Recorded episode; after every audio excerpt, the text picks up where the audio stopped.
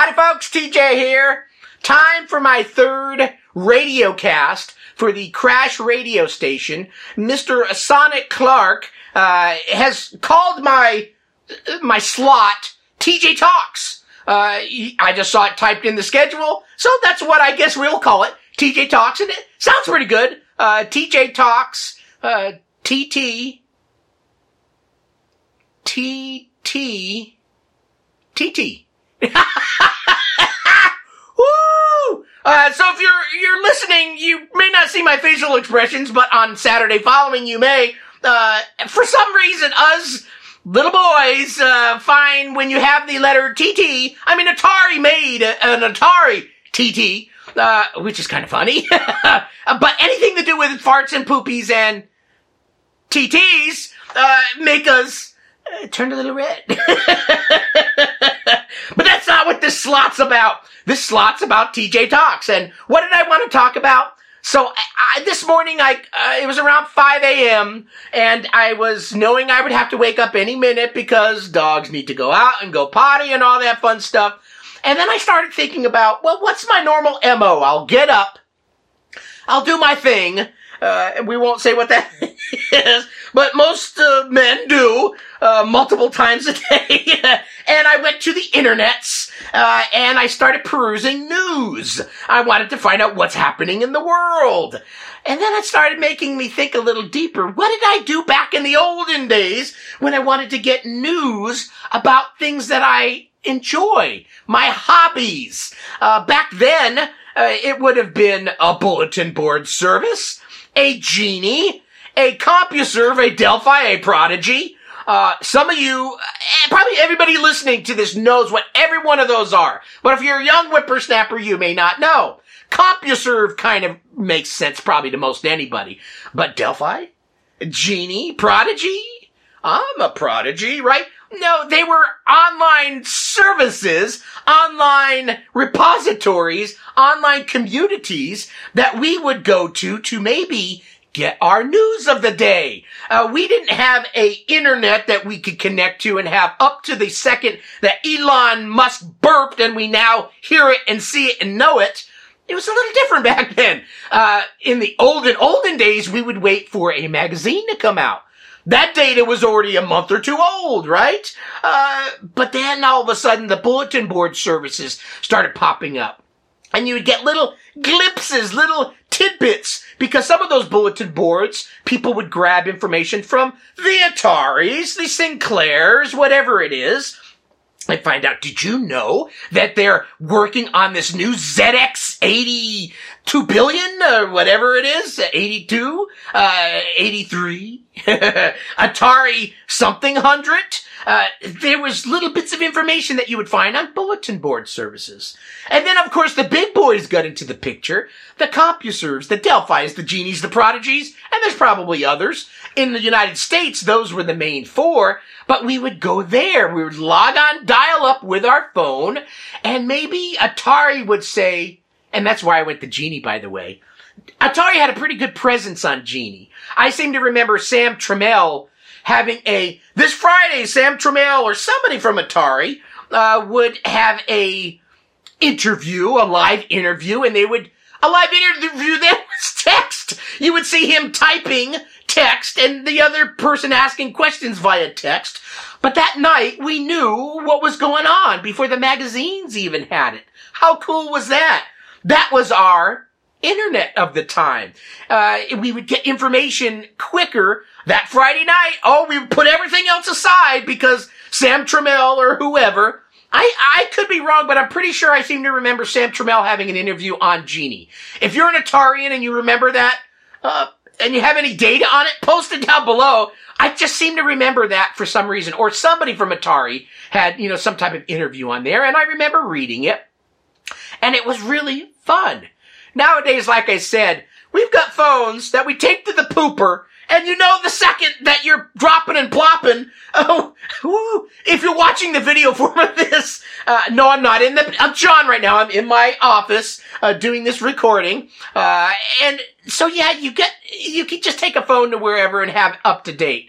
But back then, The quickest way we had was waiting. Uh, an interview would be announced on a public group. I mean, we even had news networks back then that were...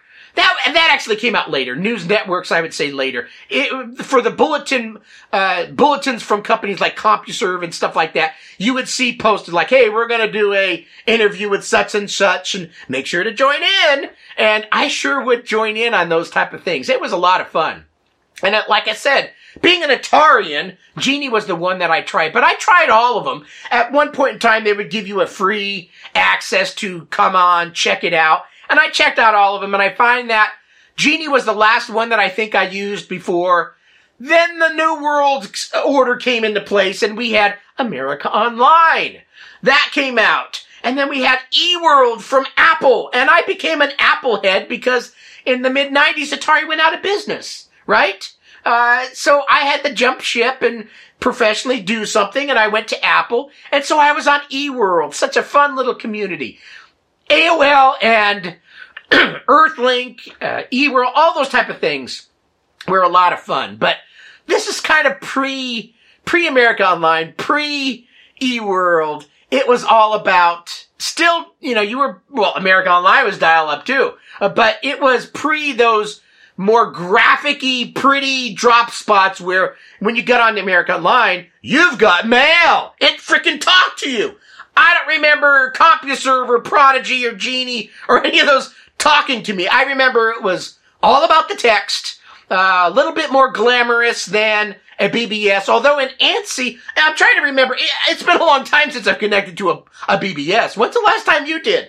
And not through the internet. Actually dialing up. I know there's a couple of ways you can actually still, I think, dial up and connect to a bulletin board service. But anyway, you, you would put your Uh, your, your, your, what you call terminal application, terminal program on an ANSI C mode or whatever it was, ANSI something, and you could get graphics and colors instead of just a boring straight text. You could get a little colorful stuff going in there. That was kind of getting really hopping, right? Uh, because after all, what did you go to the bulletin boards for? Asterisk porn. That's what we went to it for. I was a young lad and I wanted to see some asterisk porn and other stuff. I wanted to download a game. Sure, there was that periodic pirating of something, but I was actually pretty good. If I found that I liked something, even back then, I would buy the real version because I liked the hard copy and I wanted the printed media that came with it. I mean, what do you want? The, the L P in a nice cover and case that you could sit there and read and enjoy, or a bootleg of it on a cassette. They both may have their value for fun, but I want the real deal. I want the album. I want the pretty colored pictures. And so uh, having a jump up in CompuServe and Genie and all that compared to a bulletin board was a leap. And then we had a huge leap from up to America Online. You got mail. And, and then eWorld. It felt like you were in a little city, a little place where you had to get in a taxi and go across town, even though it was digital town, to check out the whatever room or whatever this is. It's a fun time. It's a little different now. The internet is beamed into everybody's bathroom. I don't want to go to your bathroom, but the internet is every place, most every place, unless you were like T J. For the last twenty years before I got fiber, I was on satellite internet. That was almost like the bulletin board service of the internet because it was so, so slow, so bad. I, that's for another video. I want this video to be happy. So we're talking about bulletin board services. So what did you do? Uh, over in the U K, did you have CompuServe, Prodigy, Genie, Delphi? Did you have something else? I... wasn't a follower of Sinclair back then, so I don't know what you used over there. But here in the United States, those were the main four that I remember, and they were a lot of fun. So that was my initial thought. What am I going to talk about today? And I'm not going to make this one a forty-minute session because I think I already have like half a charge on the battery. Uh, but my thought was, how am I going to get new information about what's coming out next? So in the world right now, if you're a Speccy fan, and Crash Radio is all about mostly Sinclair. So how do we get our news about the spectrum next? Uh, of course, you're on the internet. Most of us are. But in the olden days, imagine that uh, Clive Sinclair was about to announce a new Speccy. Uh, how would he have done that? Uh, would he have done a little tantalizing, a little burlesque of a little text here saying, oh, we're coming out with the Z X eighty-three or eighty-five, or a little code word in there for whatever it may be. And then he would show a little glimpse of a side of a, a black, sexy box of the next computer. Maybe it was a Q L. Uh, whatever it may be. How did they do it back then? Oh, well, I know because I was there. You know, they would tease with a little text. They would have a little bit of a magazine. They would give the journalist, back then journalists, you know, had to, you know, pillage uh places to get data. They would contact Sinclair, maybe get a little tidbit that us commoners wouldn't get. And they would say, oh, we're about to do this. You give just the journalist just a little bit of information to then go off and put on an article that we would read a month or two later about this new thing. But that would get all of our juices flowing. We would get excited for that next new thing, right? Uh, but right now, it's like on the internet, they all of a sudden burp. Uh, you know, they've got these Nostradamuses of the computer world that know stuff before Apple comes out with something. It's like, oh, per Gene Simmons, or that's, he's on KISS. Great, great group, by the way. But it, per this person, oh, they know the behind the scenes that Apple is working on this next. And it's like, how do they even know? I mean, maybe they do, but it just seems they're giving out too much. It's like they show a whole plaster of a render of this thing before it comes out. So it loses some of that seductive, uh, tantalizing, ooh, what are we about to get? I prefer the old days. The old way of teasing a little bit. A little text bloop. A little bit more of a text bloop. A little magazine picture with a little sliver of uh, whatever it may be. A little teaser. Then a little bit more of a teaser that shows you half of what you're going to get. And then a full-blown keynote from Sir Clive Sinclair announcing the Q L or whatever it is to the national news. And then the magazines then are allowed to, here's all the data about said product. It builds up your interest for it rather than saying, here's the next thing. It's like toilet paper. You wipe your ass with it. I mean, computers in these days are like toilet paper. Everybody's got one. Everybody's got to wipe something with it. It, it's, It's not as fun for me. I mean, sure, there's some new technologies that are always, informa- uh, you know, fun, but it's just not the same. We, we've lost some of that storytelling before getting to that thing. Even up until the early two thousands when, when Macworld was still out and where Steve Jobs was still alive, and he would do keynote addresses. Back then, you, it, there would maybe be a little inkling on the internet of something that uh, may be announced, but all of a sudden it would come out and it would blow us away. Like the iPhone, for example. I went to the two thousand seven keynote. I sat out there from midnight the night before the keynote to see my first Steve Jobs keynote. What a treat it was to go in there and see him announce the iPhone. Uh, what do you get when you mix, you know, a computer with a phone? And he did this whole little skit. It was so fun. Nowadays, Apple does their big presentations from the Steve Jobs Theater and all that. It's cool, and I understand it. You know, for monetarily things, having a thing like that that you slap out to the bajillions on the internet to see it. But there's a little lost on the hand, touchy hand of another person at a place, seeing that person, smelling that person, having all the senses invigorated on a new product that's announced. There is a feeling in the air. There is an excitement in the air that you do not get on the internet. You do not get on a uh, this current Apple doing their Steve Jobs Theater thing saying, here's this new thing. It's exciting, but it's not the same. Uh, if you had smell-o-vision, maybe, but no, you still wouldn't. We need to bring things back to where there's people on. Woo! This is not porn here. Let's backtrack a little bit. This is about uh people, seeing people, being next to people, smelling people. Like I said, there's good smells in the air. People use. I used uh, a little menin stick this morning on my pits. I smell rather vibrant. Unfortunately, I can't share it with anybody because I'm at my home office, other than the dogs. I'm not at a typical place Uh, fortunately, I get to work out of my home. Uh, most of our company does, but I work for a company that can allow for that. It's not like the olden days where you had to be in front of said thing. Nowadays, the internet, you, you can do business and all that from there. But for announcements, I say, take it back a little bit, Apple.